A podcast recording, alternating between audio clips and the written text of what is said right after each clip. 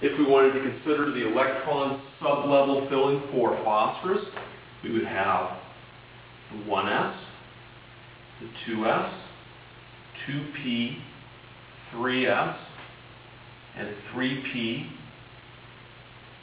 sublevels drawn.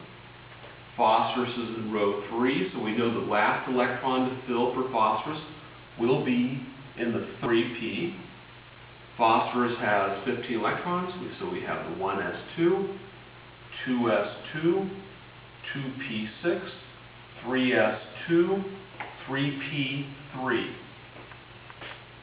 2, 4, 10, 12, 15 electrons for phosphorus.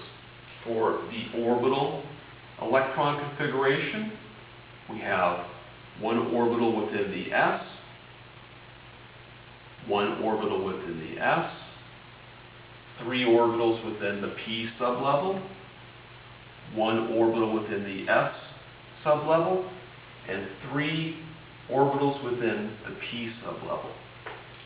We fill one electron into each sublevel before pairing.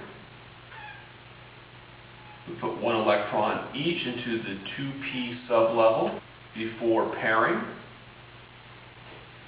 followed by the two electrons going into the 3s sublevel, and then our remaining three orbitals in the 3p sublevel fill one electron each into each orbital before pairing.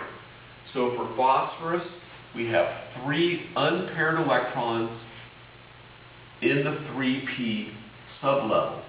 Again, this is an example of Hund's rule.